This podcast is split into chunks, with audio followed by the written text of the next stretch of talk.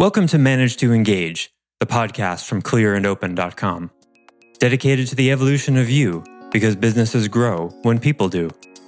Serving leaders, managers, and people who will be, helping you reach excellence in your work and achieve your personal goals at the same time.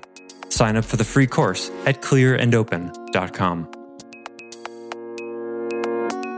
If you imagine that you are like the tip of a pinky on a larger being called life, the way it expresses through you is through those soul level values. So when, as the founder of Aikido said, when you align yourself with the principles of the universe, it conspires to help you. Hi, it's Joseph, and thanks for tuning in to Manage to Engage, the podcast from clear and open dot com. Last week, we established that finding your passion path is a journey, not a mission. There is no singular end goal that you're ultimately working towards. And like any good journey, we can't control everything that happens. Of course, that doesn't stop us from trying. We've discussed this common delusion before, the shared delusion that people know how reality tends to operate and as such can manipulate the outcomes. But time and time again, reality proves us wrong, and the feedback comes in the form of suffering. So today we're going to talk about meeting reality where it is on the passion path and how our old friend surrender, which is always an important tool in our self-management tool belt, you could say it's the untool in a way, will help us make progress on our journey.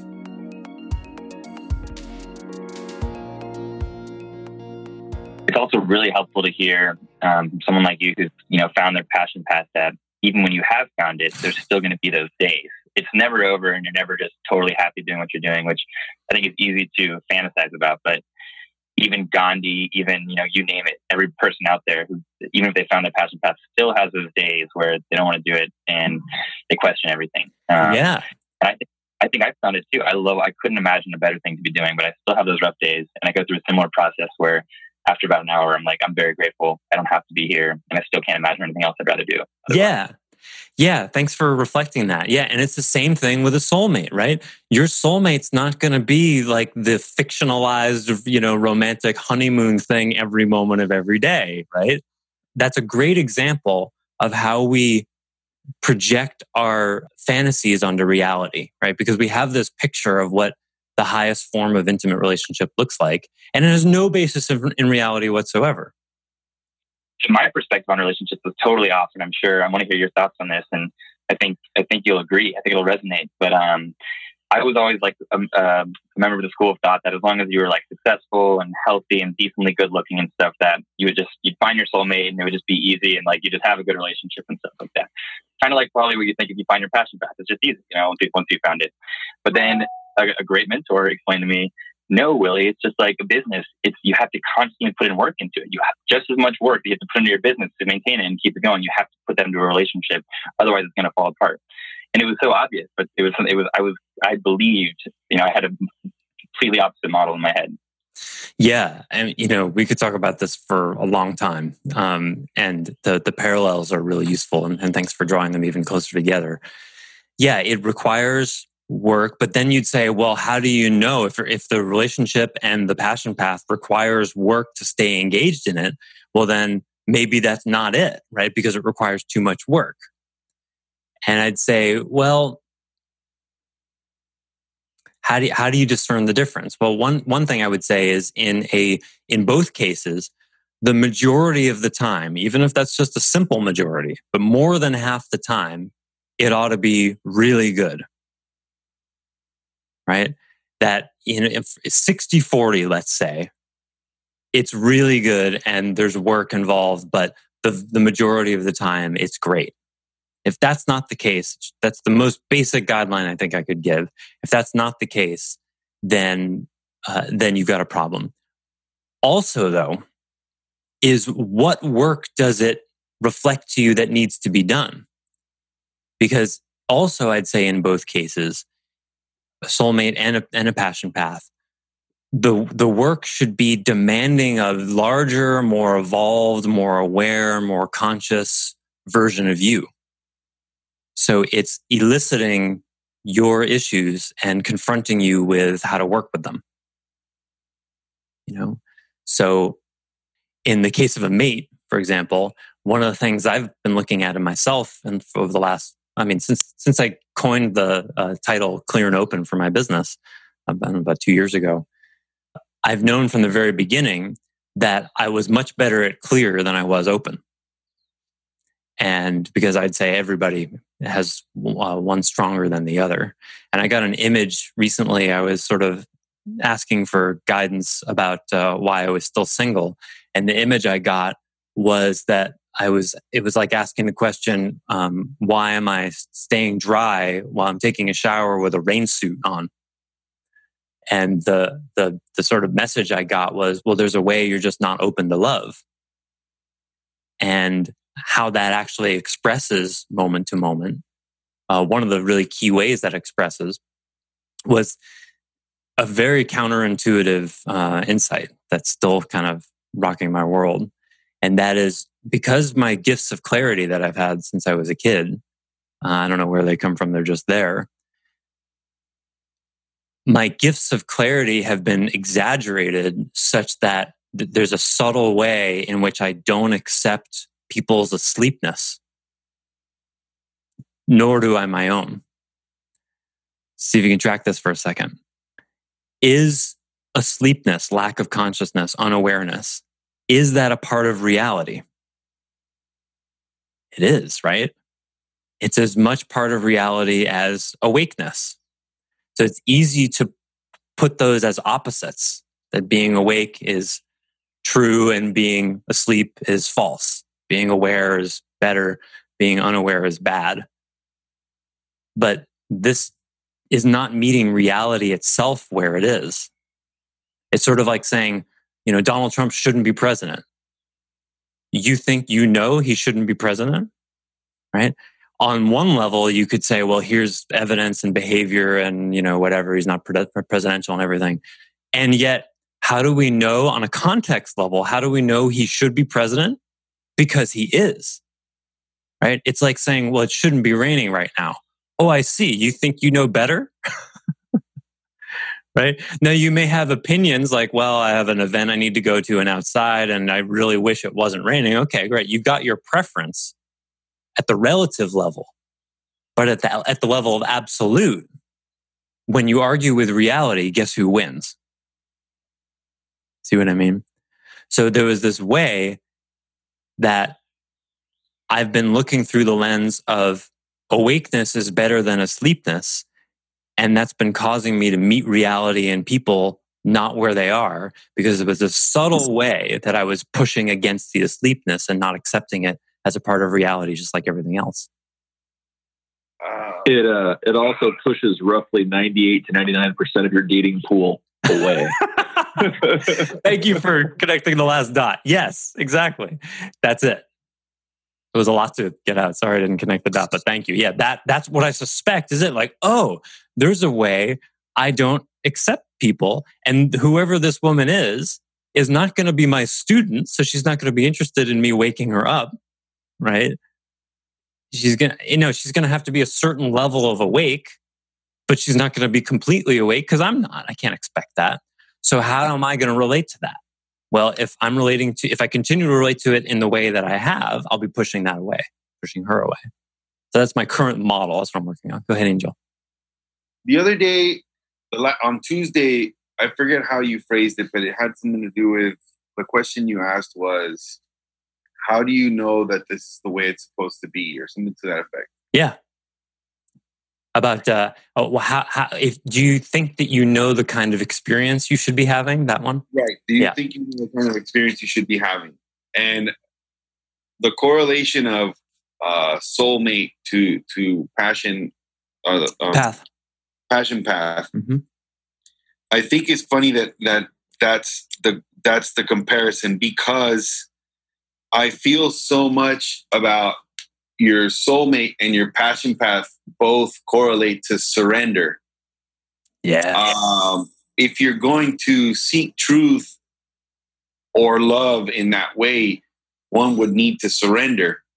And moreover to that, I always have found the irony somewhat comical that you tend to attract your opposite.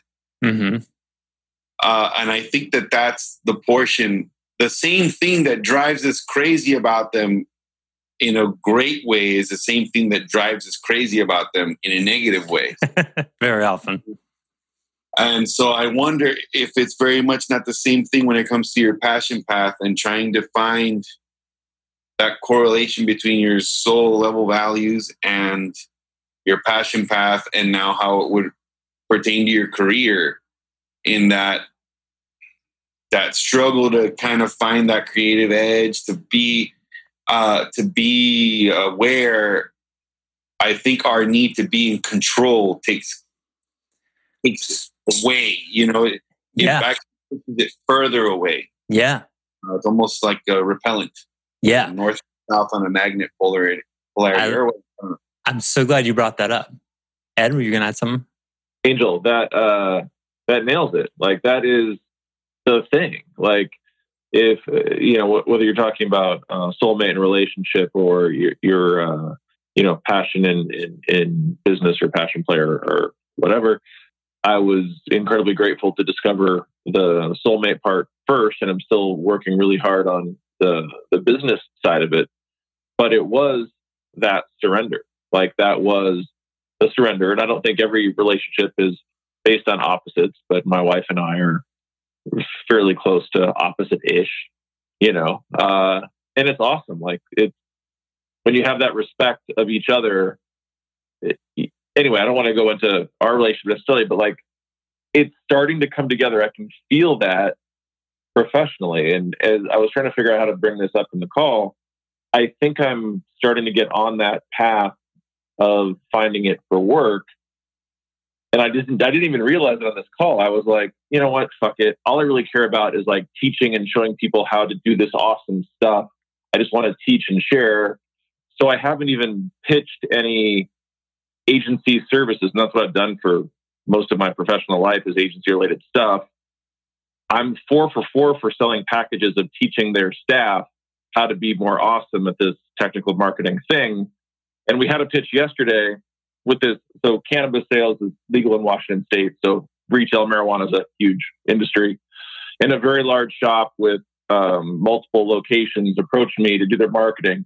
And I was like, no, no, you don't want us for marketing. What you want is to grow an in-house team. And I could help you own that. And I could be the teacher. And he's like, yeah, but we're eighteen million. We could take it to twenty million. It's fifty percent net margin. I'm like, that would be awesome. We could really build a great team. And it was crazy because he reached out to me like within hours asking how to get started. And I was like, oh, wow, I probably just left several hundred thousand, if not more, dollars on the table. But I'm really excited about helping him like do this for real. Like in, in building a team and doing the what I've been doing these last several projects. And I'm like, oh, maybe I'm doing it. Like I just turned down a ton of of pot money, which in Washington State is paid in cash. Like I, I don't know how I'm going to get paid. I'm assuming it's just going to be a stack of twenties, you know. But anyway, it's, I I didn't even realize I've only been selling teaching and mentoring of marketers. Like I haven't done. I'm like, oh yeah. I value teaching and coaching. Oh, I'm doing it. Wow, I just am not, I didn't realize I was doing it. Yeah, let me speak to okay. the surrender thing that you guys are both talking about, because this is all, all another really important dynamic with um, Passion Path and Soulmates, that it's it's a lot like catching a wave, right? You paddle, there has to be some yonic intention, some exertion of strength, focus, outcome-oriented you know, thinking and planning. And then you got to let go because life is smarter than you are. And so you may have, like, for example, uh, a StrengthsFinder test is the same as a uh, list of all the qualities you want in an ideal mate, right? But then the job comes along, and if it doesn't meet all of your criteria on your strengths, well, it's the same thing as if that woman or man doesn't meet all of your idealized qualities on the list, right? It's like the reality is not going to be only what you projected into it. And that's what the fantasy we have about doing what we love when you ask most people what they would do if they didn't have to work, most of them will say travel. That's why you have to stipulate, stipulate, and you can't say travel, right? Uh, the same way that all, you know, all of the love songs we have in our world are just these absurd notions of uh, you know a moment of a honeymoon dynamic stretched over forty years. That's just not a reference in reality. So there's an aspect of surrender to it. And what helps you access a healthy surrender, I think, is back to the soul level values. Because the soul level values, those are where your individual local personality interfaces with life itself. And you can substitute for life God, Allah, the universe, Great Spirit, whatever you want to call it. But the if you imagine that you are like the tip of a pinky on a larger being called life, it's expressing, the way it expresses through you is through those soul level values. So when, as the founder of Aikido said, when you align yourself with the principles of the universe, it conspires to help you. When you align yourself with the principles of the universe, it conspires to help you. When you discover and connect with and express and abide with your soul level values, you're aligning yourself with the principles of the universe, in whatever specific ways that is to you, however you prioritize it. But that's how it should feel when you discover those soul level values. They're bigger than you are. They're, they're something you want to serve. And then the, the content expression of that, how that shows up, life will show you that. You don't get, get to necessarily control that. You know?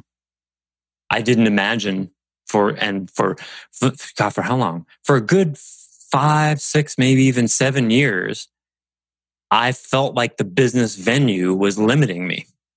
And I really wanted to do more psychospiritual, psychotherapeutic stuff with people who were um, not just interested in using the principles to produce financial results.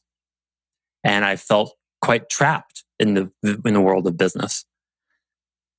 But then what I learned was, and it took me years to do it, was that this is what life was saying was my venue.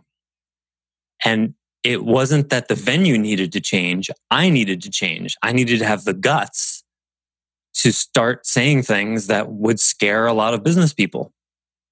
And I had many webinars, many clients where I was like, oh man, if I bring this up, I'm going to totally lose them. Dozens and dozens of time each week are like, oh man, I, I think I want to bring this principle, this idea, this angle. I mean, even the style with which I teach. There's no keynote slides here. There's no, today we're going to talk about blah, blah, blah. And here are the results. Here are the outcomes you're going to get. You guys get the way in which I teach is a spiritual teacher modality. I use what's called a dialectic. This is how philosophers teach. This is how, this is not a business thing, right? And I thought that if I tried to teach that way, I would just lose people. And that I thought I couldn't do that. I don't know why I thought I couldn't do that. And there were many times where I would go to conferences and do speaking speaking engagements, and they would say, well, you have to have slides and yada, yada. And I've, I bent to that for a while. And now I refuse to do slides. Not just because of, well, the main reason is because I'm just not that good at it. It's just not me. And I'd have to prep for ten times longer than I otherwise would have to, to be able to still come from the place that I come from. Because when there's slides there, it doesn't matter. It just gets, it's just not me. That's not, slides are not included in my passion path. And so that was a way I didn't stand for myself. I didn't trust myself, which was a big dynamic for many years. I just wasn't trusting myself. Now, will I enjoy wild success as a result of this? I don't know. I've given up on that. I surrender to that. You know, I'm enjoying uh, relative success, and that's fine. Will I be the next Tony Robbins or Simon Sinek or Malcolm Gladwell? That would be cool. But you know what? That's not up to me. So I'm just going to do what I'm doing and serve my deepest values in this venue and see what happens. That's the surrender.